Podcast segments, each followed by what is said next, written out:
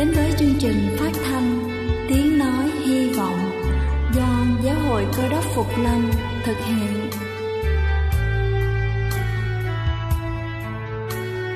Kính thưa quý vị, Đức Chúa Giêsu trước khi Ngài về trời đã ban cho các môn đệ của Ngài một điều răn mới, đó là họ phải yêu thương nhau như chính tình yêu mà Ngài đã dành cho họ.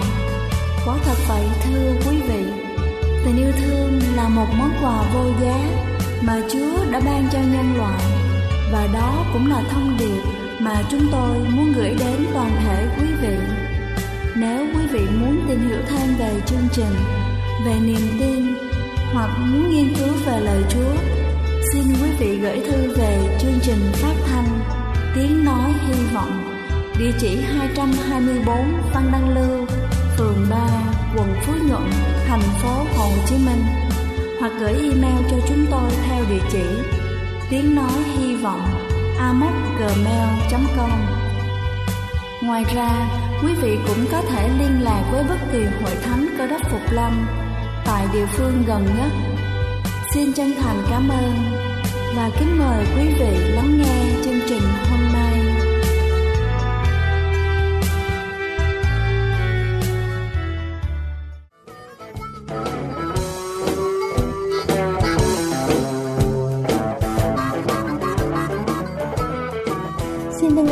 Chào quý vị khán giả. Buổi sáng hôm nay, tôi xin được giới thiệu cho quý vị một loại thực phẩm rất ngon và còn tốt cho sức khỏe, đó chính là nấm bào ngư xám. Các chuyên gia cho biết trong xã hội hiện đại, nguyên tắc ăn uống, giảm đạm thịt và tăng đạm thực vật là xu hướng ẩm thực chung đang được khuyến khích trên toàn thế giới. Con người tuổi càng cao, chức năng của cơ quan tiêu hóa và đào thải độc tố hoạt động càng kém hiệu quả. Thói quen tiêu thụ thịt động vật thường xuyên sẽ khiến cho hệ tiêu hóa phải làm việc quá sức, cơ thể mau suy nhược, từ đó rút ngắn tuổi thọ. Các chất độc tạo ra do ăn nhiều thịt động vật không được đào thải hết sẽ tích tụ lại, làm cho cơ thể suy yếu, tạo tiền đề cho các bệnh ung thư phát triển.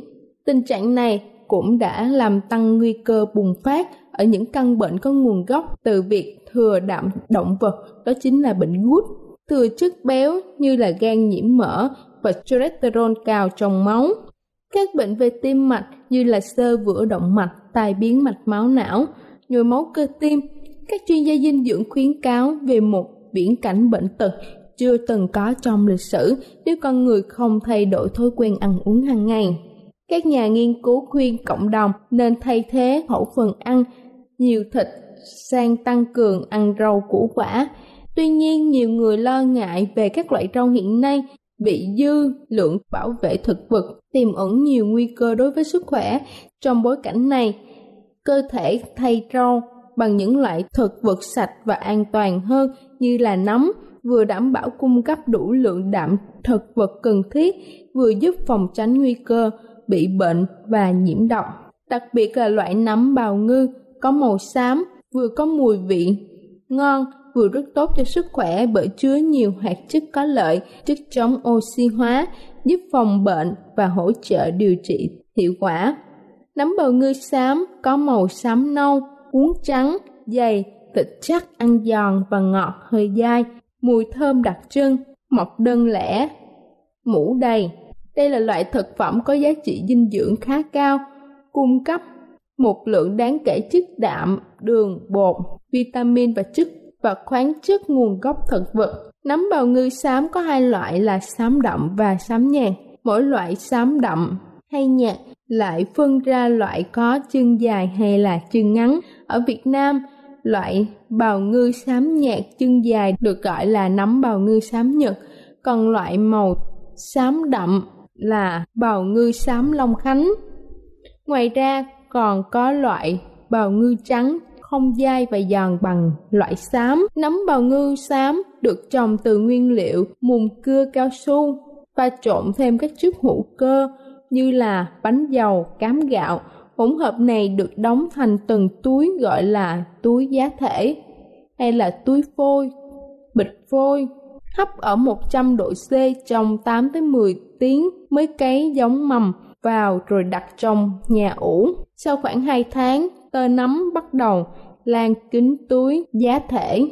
Lúc đó, cần rạch túi để nấm phát triển ra thành tai nấm. Thường người ta thu hoạch nấm hai lần mỗi ngày vào buổi sáng và chiều tối.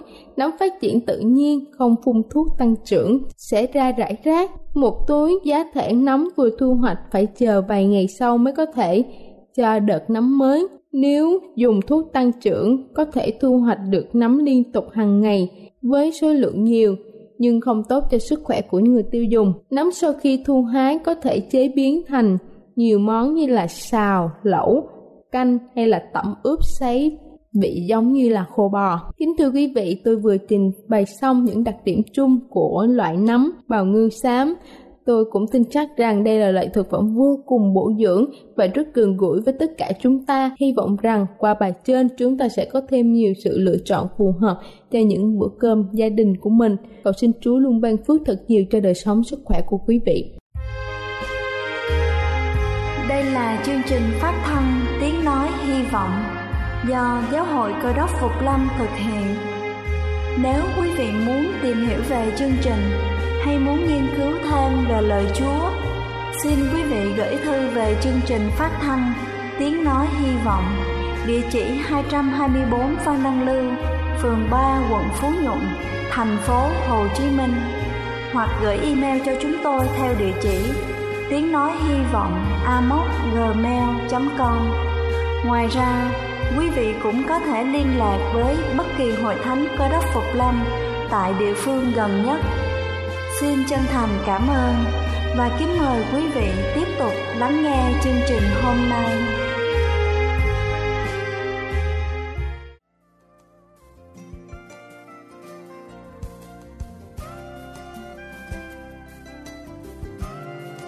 Kính thưa quý vị, và giờ này trước khi chúng ta đến với phần sứ điệp ngày hôm nay với chủ đề bằng cách nào có kinh thánh, xin kính mời quý vị cùng lắng lòng để lắng nghe bản thánh nhạc tôn vinh che kính rồi.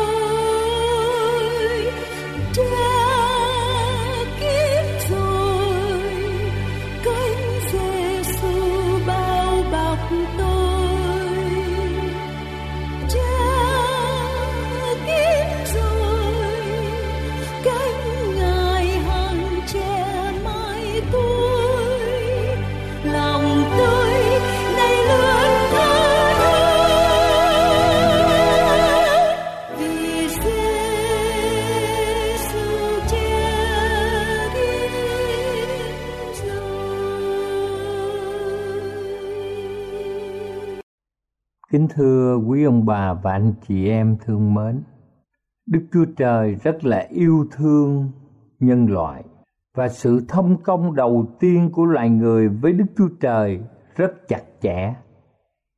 Trong sách Sáng Thế Ký đoạn 3, câu 8 và câu 9 viết rằng Lối chiều, nghe tiếng gieo va Đức Chúa Trời đi ngang qua vườn.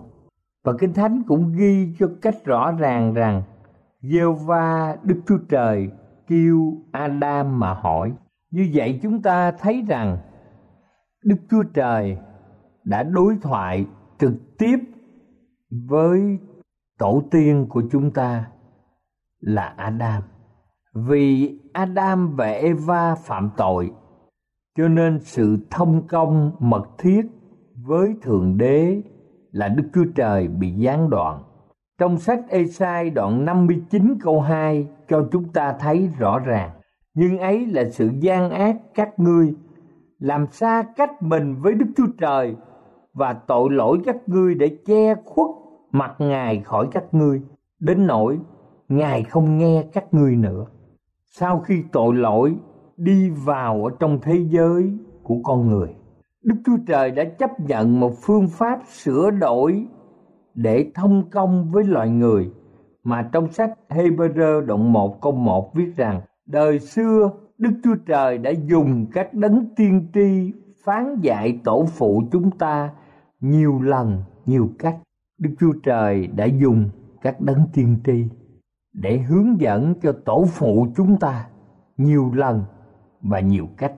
Và thời gian trôi qua, Chúa đã dùng quốc gia Do Thái ngày biệt dân tộc này vì dân tộc này thờ phượng Đức Chúa Trời là một dân tộc đặc biệt. Kính thưa quý ông bà chị em, trong sách Roma đoạn 3 câu 1 và câu 2 viết rằng Vậy thì sự trội hơn của người Juda là thế nào?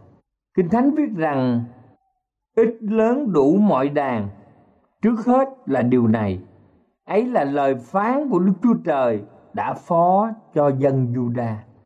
Chúng ta biết một điều rất rõ ràng. Đây là tuyển dân của Ngài. Và Ngài đã dùng một số người để trình bày ý tưởng của Ngài trong Kinh Thánh. Trong sách xuất Ai Cập tu ký đoạn 17 câu 4 viết rằng, Đức giê va bèn phán cùng Môi-se rằng hãy chép điều này trong sách kỷ niệm. Hãy chép ra. Bởi ân huệ của đức chúa trời, ngài đã ghi nhận lại lịch sử của con người và ngài đã phán bảo môi xe viết ra bằng chữ viết để có thể truyền đạt từ thế hệ này qua thế hệ khác mà không bị sai lạc.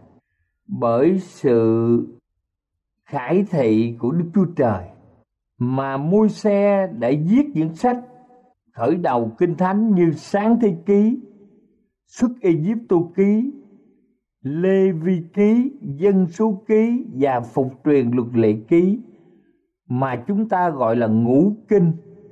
Và chúng ta thấy rằng môi xe đã viết ra sách gióp. Đến khi môi xe qua đời thì Giô-suê đã tiếp tục trách nhiệm quan trọng này. Trong sách Giô-suê đoạn 24 câu 26 viết rằng đoạn Giô-suê chép các lời này trong sách luật pháp của Đức Chúa Trời. Khi dân Israel, tức là người Do Thái đã định cư tại Canaan, Đức Chúa Trời đã hướng dẫn thêm và vỡ trách dân sự Ngài khi họ phạm tội.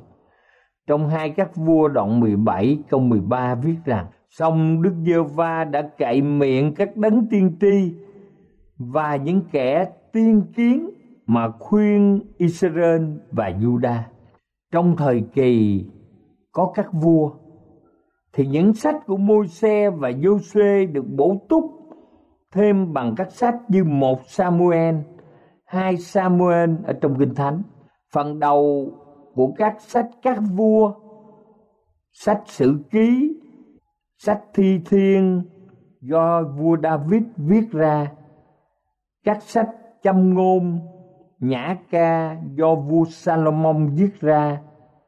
Và chúng ta biết những tác phẩm của các tiên tri như Esai, Jeremy, Ose, Joel, Amos đến một giai đoạn người Israel và Juda từ một quốc gia họ tách ra làm hai quốc gia với các hệ thống vua khác nhau. Và cuối cùng họ đã bị làm phu tù cho những đế quốc bên ngoài xâm lược họ. Và lúc bấy giờ kinh thánh được viết thêm vào các sách như Ezechiel, Daniel, Abdia, Nahum, Habakkuk, Sophoni và các phần cuối của sách các vua và các sách sử ký. Sau khi trở về lại quốc gia của mình, chúng ta thấy Kinh Thánh viết một cách rõ ràng trong sách Nehemi đoạn 8 câu 1. Bây giờ dân sự đều nhóm hiệp như thể một người. Chúng nói với Esra là thầy thông giáo, xin người đem quyển sách luật pháp của môi xe mà Đức giê va đã truyền dạy cho Israel. Chúng ta biết sau thời kỳ phu tù, những sách được viết ra trong Kinh Thánh Cụ Ước gồm có Esra, Nehemi, Esete, Age, Sachari và Malachi. Kinh Thánh Cụ Ước được hoàn tất với quyển sách Malachi, được viết khoảng từ năm 400 trước khi Đức Chúa Giêsu giáng sanh và thời gian kéo dài trên một ngàn năm trong thời kỳ của Đức Chúa Giêsu. Ngài đã đề cập đến Kinh Thánh như thế nào? Kính thưa quý ông bà, chị em. Đức Chúa Giêsu đã nghiên cứu và xem rất kỹ Kinh Thánh. Trong sách Luca đoạn 24 câu 44 viết rằng, Đoạn Ngài phán rằng, ấy đó là điều mà khi ta còn ở với các ngươi, ta đã bảo các ngươi rằng mọi sự đã chép về ta trong luật pháp môi xe các sách tiên tri cùng các thi thiên phải được ứng nghiệm quả thật toàn bộ kinh thánh của ước là làm chứng về Đức Chúa Giêsu. Và theo thông lệ của thời Đức Chúa Giêsu, những sách của Kinh Thánh của ước được chia ra làm ba phần, gồm năm sách ngũ kinh mà chúng ta thấy mô xe viết. Sách tiên tri gồm vô xuê các quan xét, một và hai Samuel, một và hai các vua, Esai, Jeremy, Ezechiel và 12 sách tiểu tiên tri. Còn phần thứ ba được gọi là các thi thiên, bởi vì sách thi thiên đứng hàng đầu nhưng cũng gồm cả như sách châm ngôn Job, nhã ca của Salomon. Rồi chúng ta thấy có những sách Ruter, ca thương, truyền đạo, Ect, Daniel, Ezra gồm cả Nehemi và một và hai sử ký. Như vậy chúng ta thấy rằng những tác phẩm đầu tiên của Kinh Thánh Tân Ước được hình thành một cách rõ ràng. Trong sách 1 Thessalonica đoạn 5 27 viết rằng Tôi nhân Chúa nài xin anh em hãy đọc thơ này cho hết thải anh em đều nghe. Với thời gian trôi qua, các sứ đồ nhận thấy càng ngày càng khó khăn để có thể đích thân thăm viếng tất cả các nhóm tín đồ đã hình thành ở nhiều nơi. Vì vậy, để đáp ứng với nhu cầu gia tăng và sự dạy dỗ trong đức tin đánh đổ được những sự hiểu biết sai lầm và cảnh cáo chống lại những người dạy đạo lạ lùng rối đạo nên các sứ đồ đã gửi những sứ điệp cảnh cáo và khích lệ các hội thánh chúng ta thấy có những sách như một Corinto với thời gian trôi qua các sứ đồ nhận thấy ngày càng nhiều khó khăn để có thể đích thân thăm viếng tất cả các nhóm tín đồ được hình thành nhiều nơi. Vì vậy, để đáp ứng nhu cầu gia tăng sự dạy dỗ trong đức tin, đánh đổ những sự sai lầm và cảnh cáo chống lại những người hướng dẫn đạo, làm rối trong hàng ngũ cơ đốc giáo nên sứ đồ đã gửi những sứ điệp để cảnh cáo và khích lệ các tín hữu. Chúng ta thấy rằng trong sách Luca đoạn 1 từ câu 1 đến câu 4 viết như sau: Hỡi theo Nhi Lơ quý nhân, vì có nhiều kẻ dốc lòng chép sử về những sự đã làm nên trong chúng ta theo như các người chứng kiến từ lúc ban đầu và trở nên người giảng đạo đã truyền lại cho chúng ta. Vậy sau khi đã xét kỹ càng từ đầu mọi sự ấy tôi cũng tưởng nên theo thứ tự. Viết mà tỏ ra cho ông để ông biết những điều mình đã đọc là chắc chắn kính thưa quý ông bà anh chị em 35 năm trôi qua sau khi Đức Chúa Giêsu thăng thiên, Ngài rời khỏi thế gian và nhiều người chứng kiến. Lúc bấy giờ sự bắt bớ đã làm hao mòn hàng ngũ môn đồ. Chẳng bao lâu, không còn một người nào đã từng ở cùng Chúa để kể lại câu chuyện về đời sống và sự giảng dạy của Ngài. Vì vậy, nhiều người đã phải sửa soạn những bài tường thuật một cách xác thực và các sách tinh lành được ra đời. Mark viết cuốn sách đầu tiên. Tiếp theo là Matthew, rồi kế đến Luca tin tinh lành văn xuất hiện sau thời gian đó. Kính thưa quý ông bà chị em, Luca còn được gợi cảm để viết thêm sách công vụ các sư đồ và kinh thánh tân ước được hoàn tất bằng một sự thông công tiên tri rất là kỳ lạ. Chúng ta biết trong Khải Quyền đoạn 1 câu 1 viết rằng sự mặc thị của Đức Chúa Giêsu Cơ Đốc mà Đức Chúa Trời ban cho Ngài, đặng đem tỏ ra cùng tôi tới Ngài những điều kính phải xảy đến. Thì ngài cử sai thiên sứ đến tỏ những điều đó cho dân tôi tới ngài. Vào năm 100 sau Chúa, tất cả các sách tân ước mà chúng ta có đều được viết ra ở trong kinh thánh. Điều này thật rõ ràng là do ân điển của Đức Chúa Trời đối với nhân loại. Chúng ta biết vì chẳng còn một sứ đồ nào. Ngoài văn còn sống sót để nhìn thấy lúc bắt đầu thế kỷ thứ hai. Lúc này các tín đồ đã bắt đầu một cách có hệ thống, chép lại và phổ biến các tác phẩm của các sứ đồ cùng với kinh thánh ước từ giữa thế kỷ thứ hai khắp mọi nơi ở trong đế quốc La Mã người ta đều tỏ ra chấp nhận toàn thể cuốn kinh thánh mà ngày nay chúng ta đã biết như là lời của Đức Chúa Trời. Kính thưa quý ông bà chị em thân mến. Như vậy, trong quá trình lịch sử hình thành cuốn kinh thánh, chúng ta thấy rõ ràng Chúa rất yêu thương nhân loại.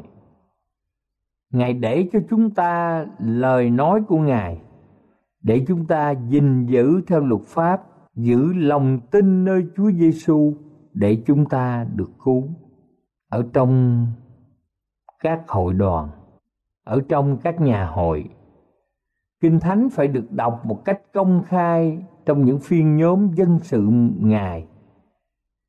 Mà sách Nehemi đoạn 8 câu 8 viết rằng, Đến ngày chiên ăn, chính ngươi hãy đi vào nhà Đức Giêsu va khá đọc cho dân sự nghe lời Đức Giêsu va trong sách. Và ngươi đã cứ miệng ta chép ra. Sách Jeremy đoạn 36 câu 6 Kinh Thánh phải được cá nhân gồm toàn bộ các tín đồ nghiên cứu hàng ngày. Chúng ta thấy trong 2 Timôthê đoạn 2 câu 15 Kinh Thánh viết rằng hãy chuyên tâm cho được đẹp lòng Đức Chúa Trời như người làm công không chỗ trách được, lấy lòng ngay thẳng giảng dạy lời của lẽ thật.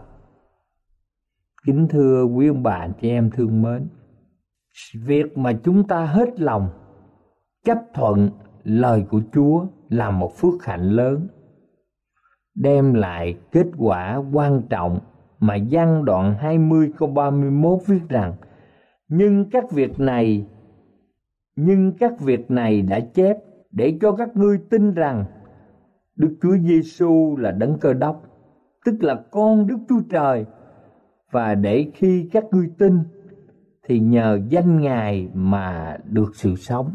Sự sống đời đời là một gia tài to lớn nhất, là phần thưởng cao quý nhất mà không việc gì ở thế gian có thể so sánh được.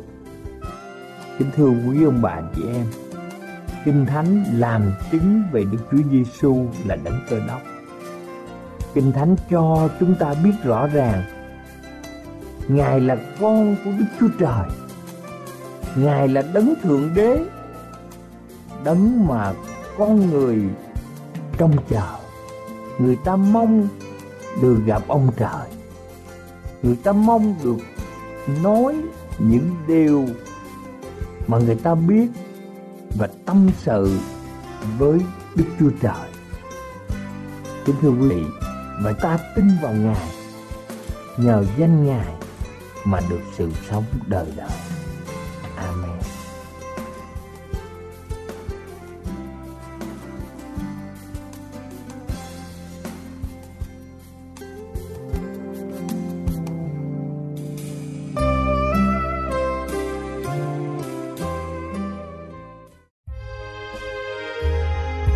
Đây là chương trình phát thanh Tiếng Nói Hy Vọng do Giáo hội Cơ đốc Phục Lâm thực hiện.